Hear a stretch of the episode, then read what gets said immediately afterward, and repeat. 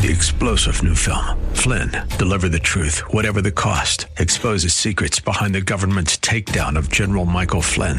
Flynn knew what the intel world had been up to. He ordered the first audit of the use of contractors. This set off alarm bells. He told the truth. He was the most dangerous person for Donald Trump to hire. They had to get rid of Flynn. Flynn, deliver the truth, whatever the cost. Available now. Watch it today. Go to salemnow.com. Salemnow.com. Dennis Prager here. Thanks for listening to the daily Dennis Prager podcast. To hear the entire three hours of my radio show, commercial free, every single day, become a member of Pragertopia. You'll also get access to 15 years worth of archives, as well as the daily show prep. Subscribe at pragertopia.com. Hi, everybody. Welcome to the Dennis Prager Show. And just a word to my guys here. The uh, the same issue. Ah, okay, now I hear me better. We're good. we're doing good. All right, nice. Hi, I'm in Minnesota, everyone. You know, a week without an airplane, I, I get sort of uh, jittery. So here I am. They say they have two seasons in Minnesota. I just learned this uh, phrase today. What is it? Winter and construction. That's very cute. I learned that the hard way, I must say, coming here. Victor Davis Hanson has a very powerful piece, unfortunately. In American Greatness, it's called The Sovietization of American Life. The amazing thing is, I would say at least half of America would not understand the title of his article, and certainly uh, virtually no young person. I wonder if you said to the average not forget the word average. Wonder if you said to most juniors at Princeton University, what does the Sovietization of American life mean? They, I think that uh, the uh, most of them would not know. The ignorance of history, I lament all the time. The lack of the teaching of wisdom. It's my column today. I hope you'll see it. It's at dennisprager.com, and it's at townhall.com. Later in the week, it goes elsewhere as well, many other sites. And I lament the lack of teaching of wisdom with the reliance on feelings. I, I have good intentions is now the only thing that matters. Wisdom, virtue, even knowledge doesn't matter. But so not only do we teach little in terms of wisdom, we teach little in terms of knowledge as well. So I don't think they would understand the Sovietization of American life. I never thought I would live to see the day where a person I respected would write a column titled The Sovietization of American Life. One day historians will look back Hanson writes. At the period beginning with the COVID lockdowns of spring 2020 through the midterm elections of 2022, to understand how America for over two years lost its collective mind and turned into something unrecognizable and antithetical to its founding principles. Sovietization is perhaps the best diagnosis of the pathology it refers to the subordination of policy, expression, popular culture, and even thought to ideological mandates. Ultimately, such regimentation destroys a state, since dogma wars and defeats, wars with and defeats meritocracy, creativity, and freedom. The law is no longer blind and dis but adjudicates indictment, prosecution, verdict, and punishment on the ideology of the accused. Eric Holder is held in contempt of, Congress, of Congress and smiles. Peter Navarro is held in contempt of Congress and is hauled off in cuffs and leg irons. James Clapper and John Brennan lied under oath to Congress and were rewarded with television contracts. Roger Stone did the same, and a SWAT team showed up at his home. Andrew McCabe made false statements to federal investigators and was exempt. A setup George Papadopoulos went to prison for a similar charge. So goes the new American commissariat. The one party state is Sovietized. It's uh, talking about California here.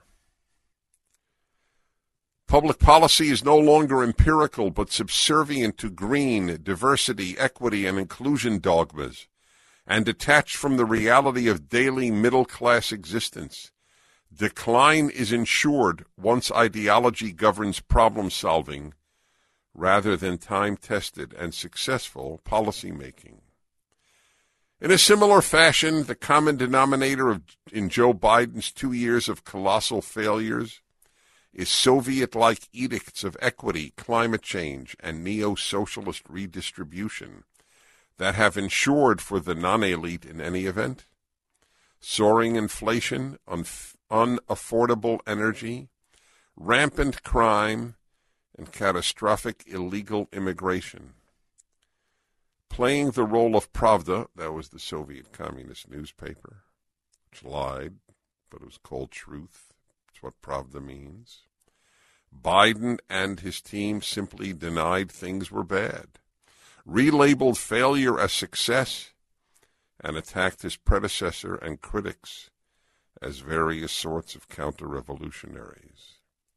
Regarding the soaring crime, there was a case in Los Angeles of a a boy, 19 year old boy, smashing his car into a woman who was walking while strolling her baby. Baby was in the stroller. She was walking. He, he, he hit them both and then drove away. It's all on video. You can see it. Tucker Carlson showed it last night. And the boy uh, had already just been allowed out uh, he had already committed a crime. He was out because we don't. George Gascon, the DA of of Los Angeles, does not prosecute violent crime, generally speaking, and there's a reason. I knew this reason when I was in high school. The left does not hate evil. The left hates the right. It's an extremely important observation. And I understood it because the left did not hate communism. As I am biblically oriented, why wouldn't I be? It's the wisest book ever written. There is a line, which is my favorite line in the entire Bible. Those of you who love God must hate evil. It's a command. Hebrew has a command form, English does not. So it's not always translated correctly, but it's the command form. If you love God, you must hate evil. If you don't hate evil, you don't love God. I can't tell you how important, uh, well, I can tell you. Maybe I can't properly tell you how important I find that verse. People in general have not hated evil. They have feared it, but they have not hated it. They have made peace with it, because to confront it uh, is frightening for many people. It's very easy to fight evangelical Christians because you know you won't get hurt. But if you fight Black Lives Matter, then you might get hurt. I don't mean beaten up and killed. I mean lose your job. Nobody's lost a job because they took on evangelical Christians. Is that fair to say? There's not much of a censorship culture there, cancel culture. So the boy who hit the the mother pushing her child in a stroller and then drove away, this 19 year old monster, is given, uh, was given, I don't know, virtually no sentence by George Gascon. What? That's what pe- that's who people elected after all. They I would say they get what they deserve, but the problem is it's the people who suffer are not the ones who voted for him generally speaking.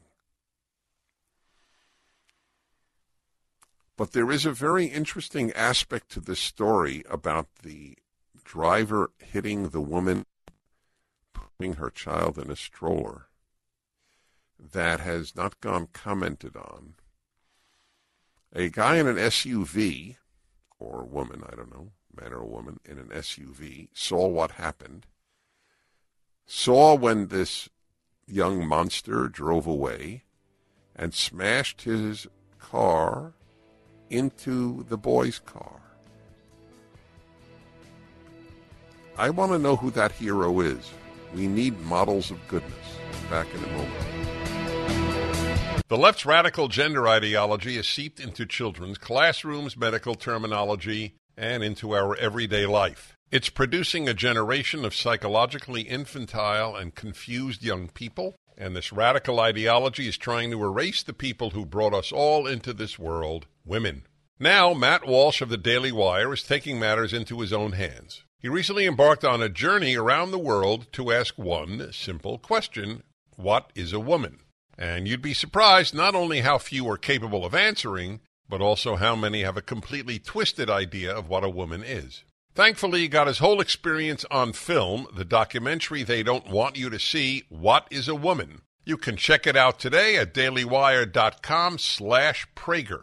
Radical gender ideologies have a not-so-secret agenda, and this film exposes them all. Watch What is a Woman at dailywire.com slash Prager.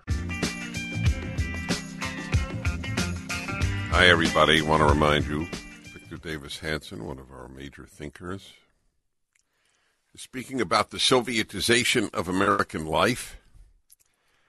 And I am reading to you from this very sobering article about what is happening in America. Our diversity statements required for hiring at many universities are becoming comparable to Soviet certifications of proper Marxist Leninist fidelity. Marxist Leninist fidelity. Like the children of Soviet party apparatchiks, privileged university students now openly attack faculty whose reading requirements or lectures supposedly exude sense of colonialism or imperialism or white supremacy. He's so right. This that was my field of study, as many of you know, Soviet Soviet Union, communism, Eastern Europe. But I went there many times to through these communist countries and the Soviet Union, and I'm very well acquainted with it. This is exactly what happened.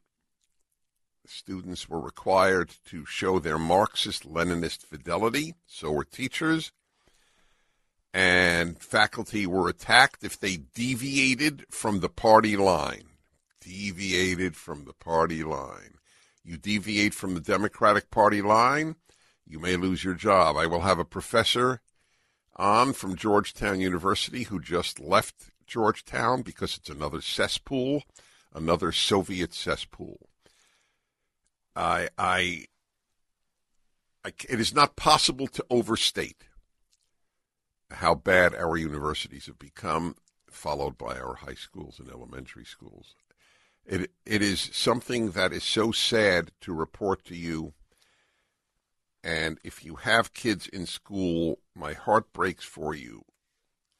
Uh, either a religious school or a, a charter school that is actually committed to education rather than Sovietized indoctrination or homeschooling are the only alternatives. The most precious thing you have in your life is your child. So, why would you gamble? Faculty increasingly fear offering merit evaluation in terror that diversity commissars might detect in their grading an absence of repertory race or gender appraisals. The result is still more public cynicism about higher education because it is apparent that the goal is to graduate with a stamp from Yale or Stanford that ensures prestige, success, and ideological correctness on the supposition that few will ever worry exactly what or how one did while enrolled. It's an interesting question. I don't know the answer to. Does a degree from one of these universities carry the same prestige as it did even 10 years ago? I have no different view of you if you graduated Stanford than if you graduated some state university that is not well known. You were brainwashed in either case. You went you probably went along like a sheep just to get a grade. You've been indoctrinated to hate the greatest country ever made. You've been taught to be a moral idiot thinking that uh, George Washington was a bad man. That's what I assume, whether you went to Stanford or Boise State. As the Soviets and Maoists discovered, and as was true of the Jacobins, National Socialists, and cultural Marxists, once radical ideology defines success, then life in general becomes anti meritocratic. The public privately equates awards and recognition with political fealty, not actual achievement. Were recent Netflix productions reflections of merit or of ideological criteria governing race and gender? Do the Emmys, Tonys, or Oscars convey recognition of talent or of adherence to progressive agendas of diversity, equity, and inclusion? Does a Pulitzer Prize, a Ford Foundation grant, or a MacArthur Award denote talent and achievement? Or more often promote diversity, equity, and inclusion narratives? That's correct. Where does woke Sovietization end once accountability vanishes and ideology masks incompetence and malfeasance? We are starting to see the final denouement with missing baby formula, epidemics of shootings and hate crimes, train robbings reminiscent of the Wild West in Los Angeles, tombstone-esque shoot up Saturday nights in Chicago, spiking electricity rates and brownouts, $7 a gallon diesel fuel, unaffordable and scarce meat, and entire industries from air travel to home construction that simply no longer work. Everyone knows that the status of our homeless population in Los Angeles or San Francisco is medieval, dangerous, and unhealthy. And everyone knows that any serious attempt to remedy the situation would cause one to be labeled an apostate, counter revolutionary, and enemy of the people. So, like good Eastern Europeans of the Warsaw Pact in the 1960s, we mutter one thing under our breath and nod another publicly.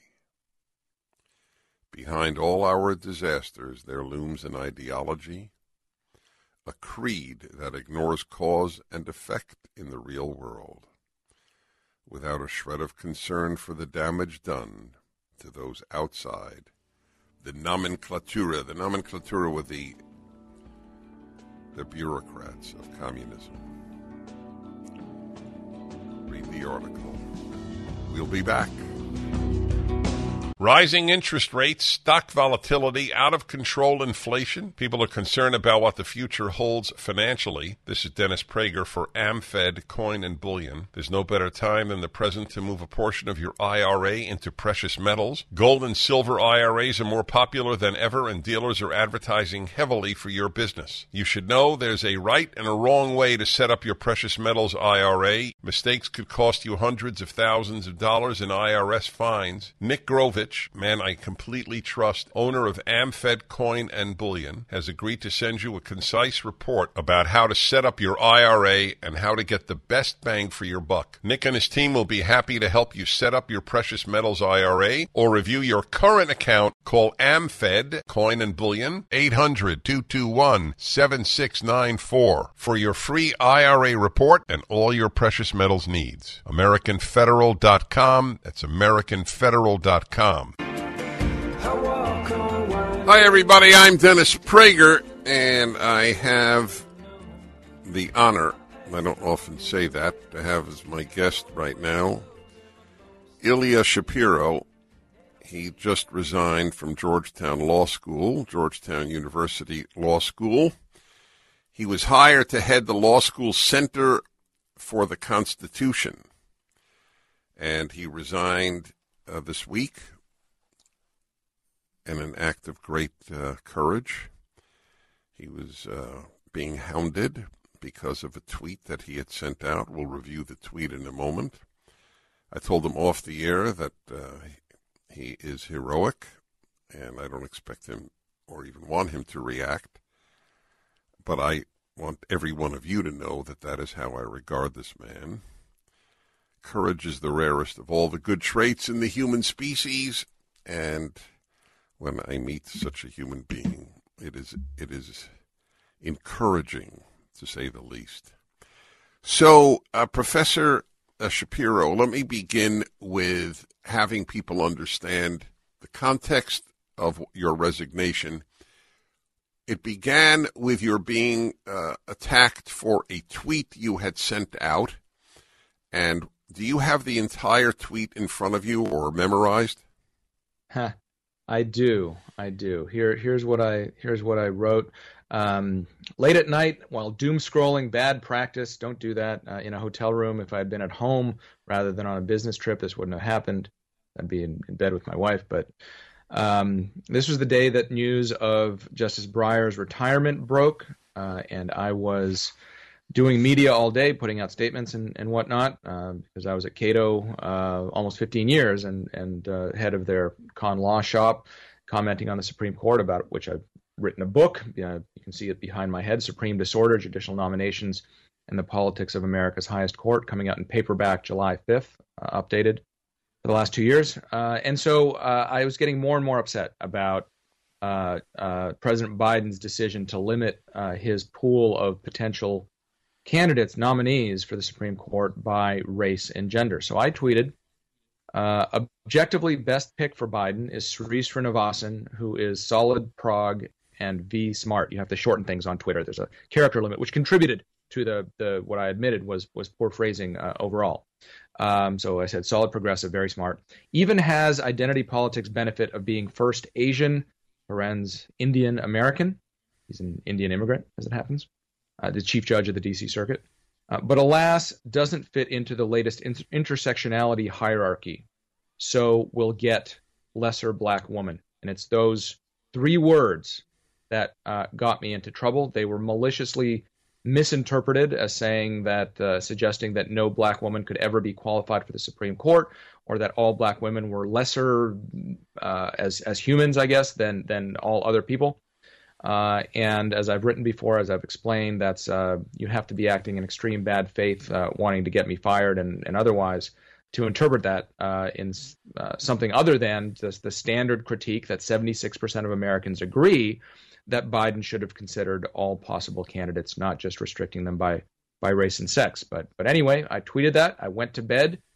January 26th, I woke up and a firestorm had erupted online very soon, moving uh, offline to Georgetown.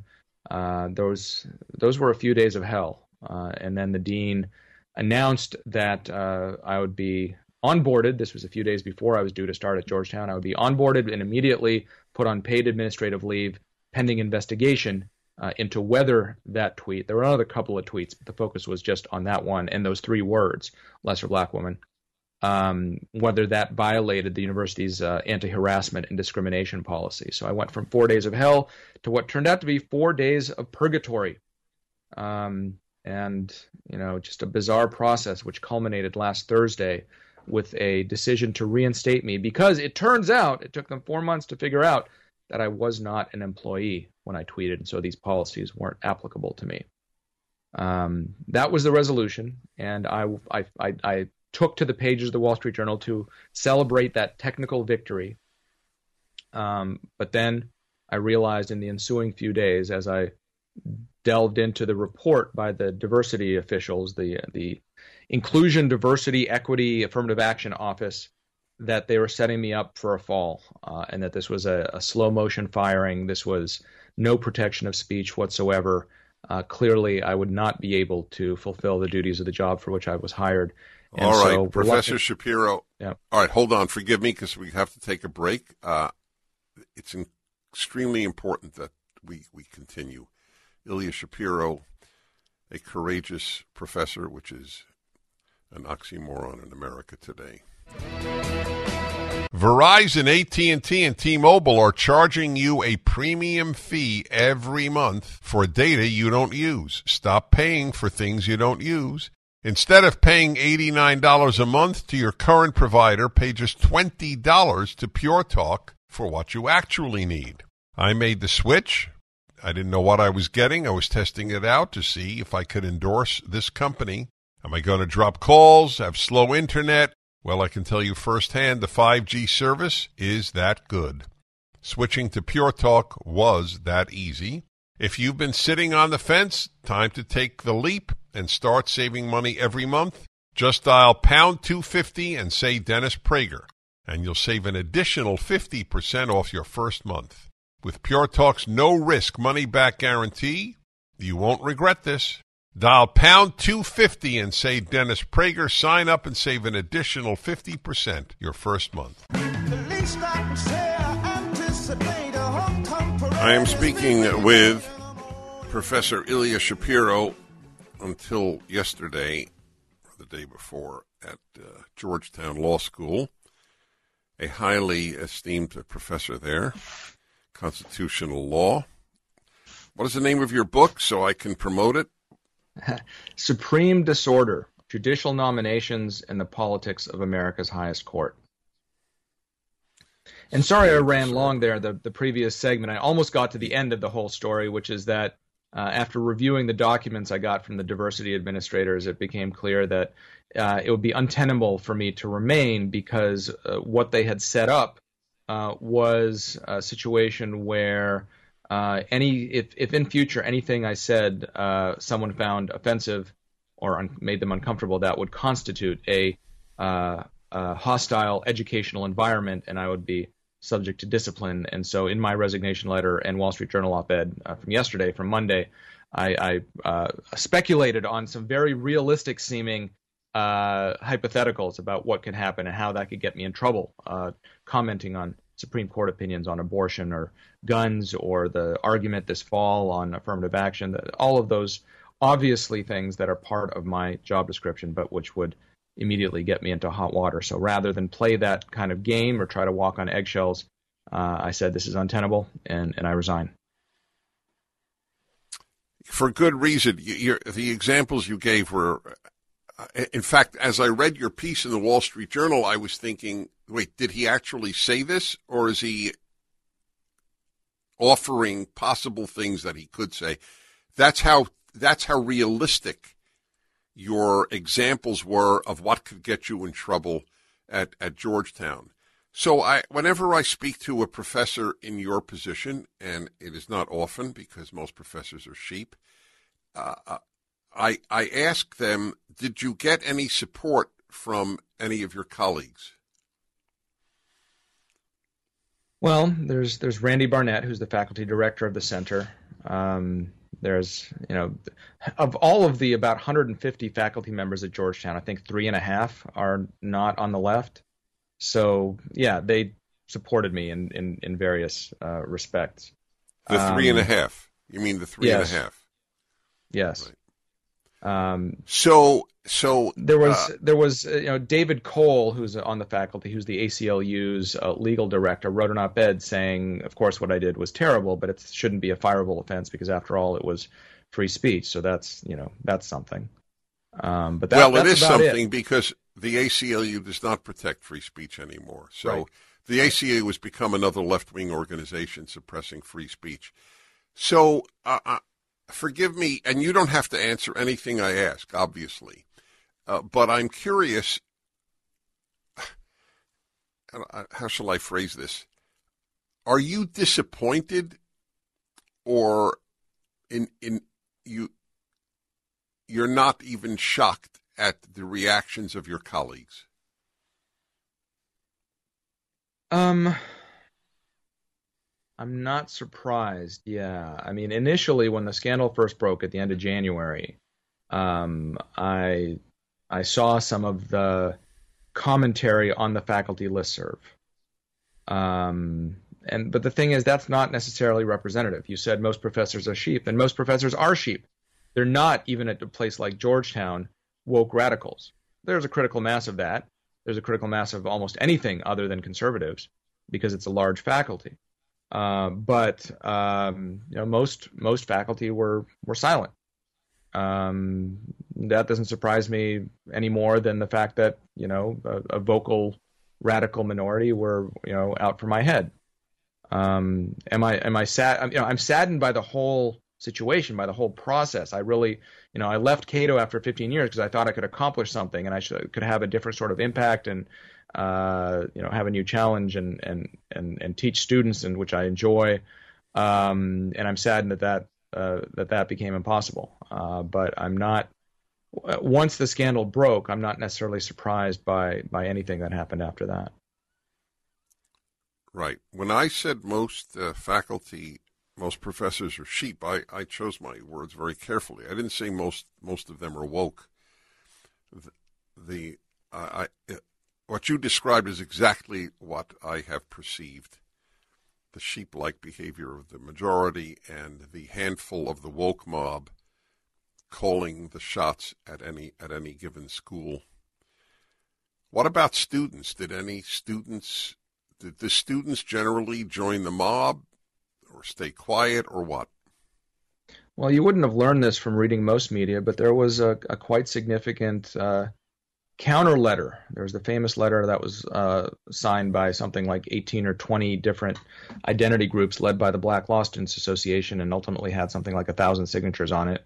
Many of these people who were pressured to sign uh, because you know silence is violence, as as they say.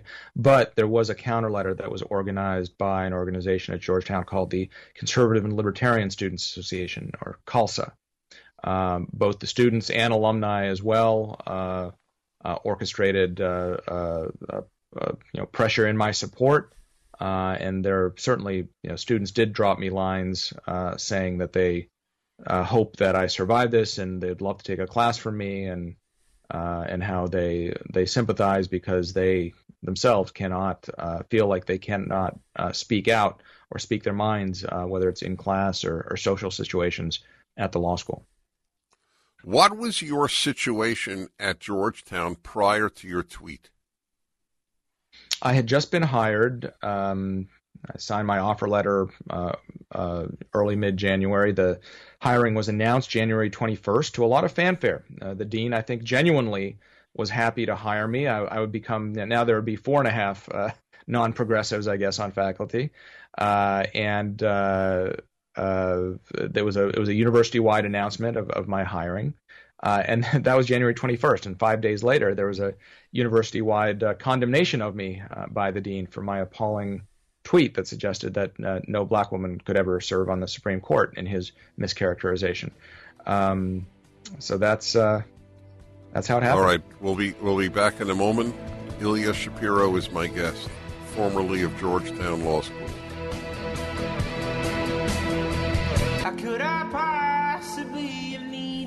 So much more? So the question that I'm posing is not are people basically good? That's like asking is water wet? We all know the answer to the question is water wet? We all know that people are not innately good. Uh, so the question that plagues me is why do people believe it? I'll tell you one reason, and then I'm going to go into what I just received from Dr. Stephen Marmer, the psychiatrist, because we discussed this uh, just this uh, just a few days ago at our synagogue uh, in in light of my upcoming debate tomorrow night uh, with a unfortunately it turns out to be a rabbi who believes that people are basically good. So again, PragerDebate.com if you're in the Southern California area. So one of my one of my uh, speculations as to why people believe something that is obviously not so, like believing that people are innately good, is that they live in America. And there's so many decent people around them that they get naive. I think that's a very big factor. I think if you asked the average individual in a, a, a country where the people were not as decent as in this one, they would laugh at they would laugh at you for even asking the question. So I'm going to read to you from the psychiatrist Dr. Stephen Marmer. The initial reason for wanting to believe everyone is basically good comes from the be- very beginning of life. A newborn will not survive without those in his world being good. The psychological survival, as well as the physical survival, depends on having a good mother and, if possible, a whole good family. When things are consistent, the baby can be in a calm state. If things are inconsistent, if mother is not dependable, or if she has her own psychiatric illness or is an addict, or anything else that takes away from her consistent good treatment of the baby, the child will be in a state of anxiety or depression, which will lead to physical and emotional dysregulation. Furthermore, in this childhood period of development, the baby needs to do nothing in particular to earn the goodness around him. Only later in development does the child learn that he has to take initiative and he has to exhibit goodness to induce others to be good to him. So the the first reason is uh, one I also believe, or the second reason I gave the, the first reason about Americans being mostly decent, uh, is it is a desire to remain a child. Children need to believe that the world is good. And when you grow up, you realize that's just not the case. There are good people, of course, but you have to work on being good. There are good pianists, but you have to work on being a pianist. Nobody is naturally a pianist. Even if they have a natural gift, they have to study it. They have to be taught it. So I am I this I I I agree. I have long believed it is a desire to remain in a childlike state. Oh, people are sweet and good and kind, and I feel better about life. Number two, the second reason for wanting to believe everyone is basically good comes from not wanting to look into our, own dark side. Once we recognize that people can be both good and bad, we have to acknowledge that we too can be and are both good and bad. Many people, especially narcissistic and immature people, refuse to acknowledge that they have a dark side within them. You can exempt yourself from examining your own cruel, sadistic, angry, selfish side by convincing yourself that people, including yourself, are essentially good. No question that is a reason. The third from Dr. Marmer, you said that it is not rational, you, Dennis, said that it is not rational to ignore all the evil and badness history reveals to be intrinsic to the human condition. That is true, but some people would rather live in the illusion, and when confronted by various instances of badness, blame not the person, but some other outside agency, economic, society, discrimination, or some such. That way, no individual needs to take personal responsibility for their bad actions. It's a sort of variation on the devil made me do it. And finally, reason four yes, economic, society, and even acts of nature put stresses on us and evoke and draw out the worst side of people, often affecting people who are striving to be good and be at their best. But the acknowledgement that we have the most leverage not on society or economics or climate, but on ourselves is chronically avoided by many. At the end of the day, as Shakespeare put it, the fault, dear Brutus, is not in our stars, but in ourselves. but they don't teach Shakespeare anymore because he anymore because he's a white male. Uh, of course, a white. Why would we want to study a white male named Shakespeare? Yes, they took down the Department of English at that silly institution called the University of Pennsylvania. They took down the mural of Shakespeare because he was a white male. And they put up a non white gay female whom nobody heard of. Because you're not judged by your wisdom, you're judged by your sexual proclivities, gender, and race. What's our story, Sean? We shall return in a moment. 1 8 Prager 776. Why do people believe nonsense? Specifically, this one.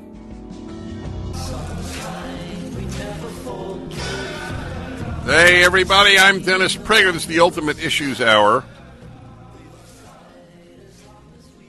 I'm, pre- I'm preparing intellectually for my debate tomorrow night, though I, I talked about this all of my life and the uh, the debate about is man innately good, which the person I'm debating believes, and of course, eh, to me, it's not an issue of belief. I mean, so my question to you today is not: Are people basically good? Eh, I. I don't think that the case needs to be made any longer that we're not we're not basically evil either, in my opinion, but we're not basically good. It's why do people believe it? And I've given you a number of reasons. All right, let's see what you uh, folks uh, have to say here. Nova Scotia, Canada. Alex, hello. Alec. Hi. Shalom. Hi. Hi, thank you. Uh, Dennis, uh, you're going to have a debate with the rabbi. You should know that the Jewish scriptures support your, your position. And I'm sure you would uh, agree with Job in Job 14 and 1 that man is, that is born of a woman is a few days and full of trouble. And uh, in the Psalms, it says that, uh, Behold, I was shapen in iniquity, and in sin my mother conceived me. Oh, listen, my friend, I, I, thank you for the call. The the number of scriptures that back up my position. I mean, how about this? Don't follow your heart after which you prostitute yourself, or the heart uh, uh is is deceptive. Uh, if we're basically good, shouldn't we follow our heart? Can you think of a worse idea in life than follow your heart? I can't. Really, come up with a worse idea other than go to college. Give me give me a worse idea. I can't think of one. All right. I thank you. Very good. Holtsville, New York. And Nick, hello. Hello, Dennis. Uh, love your show, and uh, I never miss a fireside chat. Oh, wonderful. Um, Thank you. Sure. Um, one thing you used to say when I first heard you years ago was making people think a second time. That's and right, yes. So, along with that, I think you should ask the question a little bit differently. Are people naturally good rather than are people basically good? I think it would make people think before they answer, precisely for the reason that your uh, psychologist friend just stated, if people haven't, if they live in a bubble like liberals and leftists often do, uh, and they haven't encountered anyone evil lately, uh, they'll say, "Yeah, everybody's really nice," and uh, you know they just won't think about it. But I Yeah, you're right. I, I, I basically is not a good idea. You're right because it, it, you're sort of asking at the at the present time, are they basically good? You're right, but that the debate title is not basically; it's innately. So it meets Ah, your it okay. meets your objection. I just want you to know your point is an excellent point. I should not use basically. That's true. Uh, anyway, that's very good. I, I appreciate that. It was it was a, a good insight. All right, uh, let's see here. Uh, remember, I, I'm really interested. A lot of you have fine points here, uh, but I, I'm really asking why do people believe what is so obviously nonsense that people are innately good, born good, if you will? I love the one about, well, babies are born good. You, really?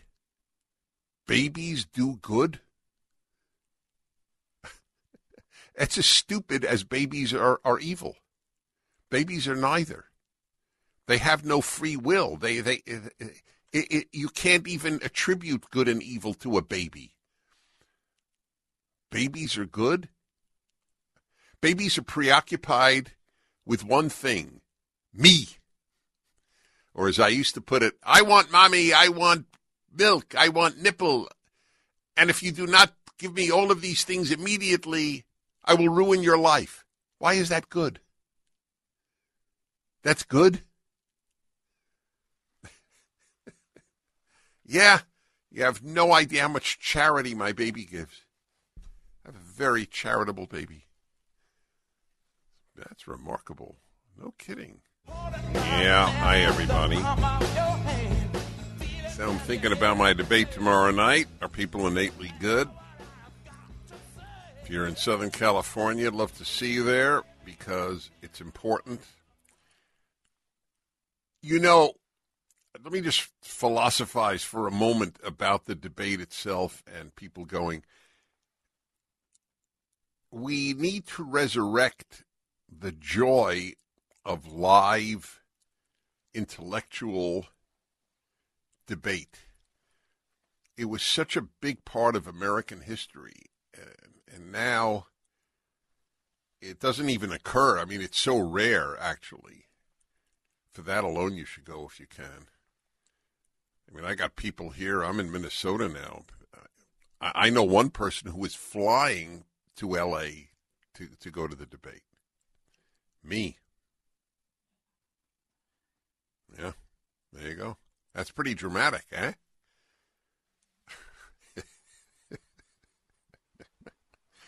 Oh, boy. Anyway, let's go to PragerDebate.com and bring kids. So my question is not: Are people uh, innately good? The the answer is so obvious to me that uh, I don't think it's that's well, it will be debated, but I don't think it's debatable. What is interesting is why do people believe that? That's the question. It's like, why do people believe that you can print trillions of dollars of of currency and not have inflation? How, how, how do you believe that? Right? I, it's like saying if there's no gravity, I, I, it, it's it's the absurdity of it. It's so self-evidently wrong. And yet, do you know that, uh, what was it, 20, 21, 17, between 17 and 21, one of those numbers, of Nobel Prize winning economists said last year or, or earlier this year that printing trillions of dollars will have no inflationary effect. Nobel Prize winners in economics. As soon as I hear the word expert, I assume what I will hear is stupid. And that's not always true, but I assume it. Ah, Pittsburgh, Dave, the famous Dave of Pittsburgh. Hello. Hi, Dennis. How are you? Thanks for taking my call. Hey, Yes, Dennis, sir. I look, I look at it more from, I guess, a macro view, in that you know there's what 7.5 billion people in the world, and if people weren't, you know, basically good, and I want to get into that in a second here. I mean, civilization would fall apart. And as far as the police, if you think about it, police protect us from the absolute minute minority of really bad, evil people. Now I'll use the uh, the Wild Wild West as an example. So you didn't have a cop on every corner, but every guy had a gun in his holster. so I guess I'm looking at it more from a circumstantial perspective. And uh, and and by the way, I've right. So let me. All right. So e- even though it's not I took your call knowing it wasn't exactly answering my question. Why do people believe it? But since you believe it, it's as good. It's good that I took your call. So, just in a nutshell, civilization regularly does collapse. Uh, your question: Why doesn't civilization collapse? Ask a Jew in Germany or Poland or Hungary or Romania uh, whether civilization collapsed in the 1930s and 40s. Uh, ask a Chinese if civilization collapsed in the 1960s and 50s in China.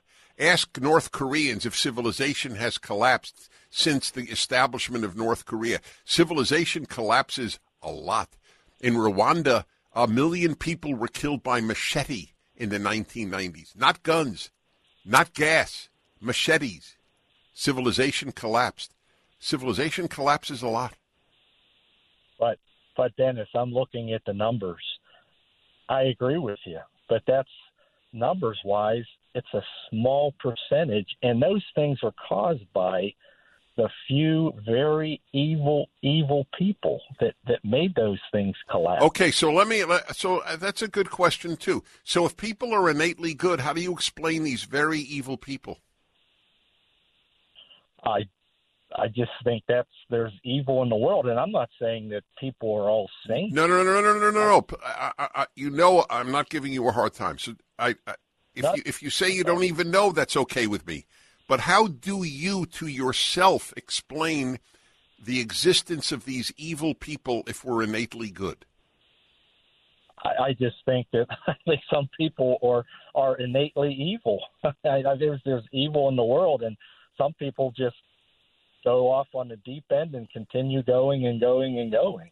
You know, whether it's selfishness so, so did they didn't shoot? So do we? Wait, wait, wait. So do we have free will?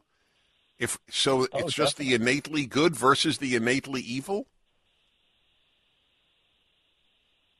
I just think that generally, I mean, you, you walk into a bank, you walk into a grocery store, you go to another country. I mean, the majority of people aren't killing each other or stealing or doing any of those things. Oh, I think the majority of people. I think the majority of people would steal if they if they could get away with it. I don't agree with you on that. You're right about murder uh, un, under most circumstances. I think that's true.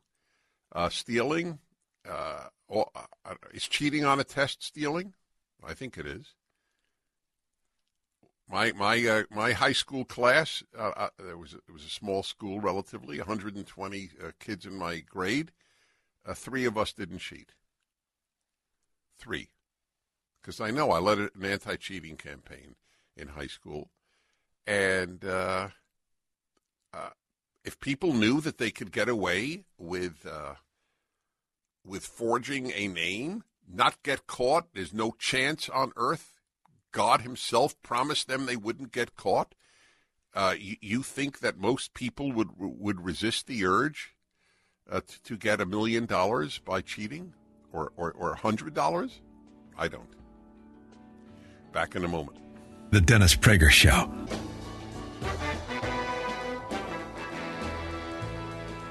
Hey, everybody. Final segment of the Ultimate Issues Hour, third hour every Tuesday coming to you from Minnesota, the land of nice people who vote into office not nice people. Minnesota shook me up. I'm not kidding. There's big, uh, big realizations of life that you could be nice and stupid. That should be the license plate here and in Massachusetts. Nice and stupid. Anyway, but, but listen, it's not. It, it, in New York, it's just stupid because there it's not nice. See, there's a difference. California is a mixture. Oh boy.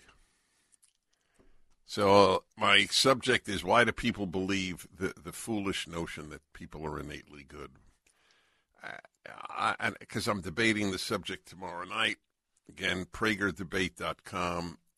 You should bring your kids. It's a very important thing to have an intellectual life and be entertained. I mean, it, it, it is. In, in the best sense, it's entertaining. It's in Beverly Hills, California, uh, by the way, tomorrow night. I fly home late, late, late tonight, broadcast tomorrow, and then do the debate. Busy day. I like being busy. My friends, how many times did you say to your child, say thank you? 10,000? I would say probably about 10,000 times. If we're born good, wouldn't once suffice? Oh, of course, Mom. I, I'm, I'm a good soul, so I want to express gratitude. If your kid said that, I would rush them to a psychiatrist. Can you imagine a kid saying that? Actually, it would actually somewhat scare me if my kid had said it the after I said you know you should say thank you, Dad. You are so right. I can't believe I didn't express my gratitude that I feel so deeply. I would have thought, oh my God, this is a scary, scary moment. Right? All right. Hey, listen, Steve, Calvin, Dean, Thomas, Peter, Chad, John. Not one woman. That's interesting. I don't know why. Anyway, I look forward to seeing you tomorrow night. PragerDebate.com. Back in LA tomorrow. Thanks for listening.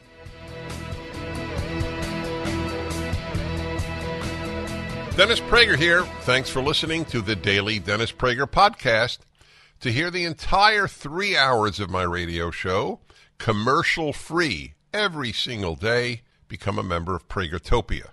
You'll also get access to 15 years worth of archives, as well as the daily show prep. Subscribe at pragertopia.com.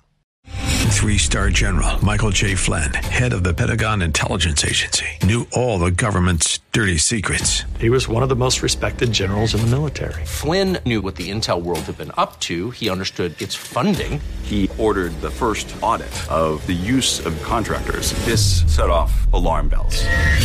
The explosive new documentary, Flynn, Deliver the Truth, Whatever the Cost, uncovers the facts behind this scandal. Flynn told the truth. He was the most dangerous person for Donald Trump to hire. I find out the worst enemy that I'm going to face in my life is right here in America. They took my assessment and they wanted me to change it. And I was like, I'm not changing it. They had to get rid of Flynn. With in depth interviews, archival footage, and never before seen personal records of the man behind the headlines. I just felt like I was drowning. Flynn, deliver the truth, whatever the cost. Available now. Watch it today. Go to salemnow.com. Salemnow.com.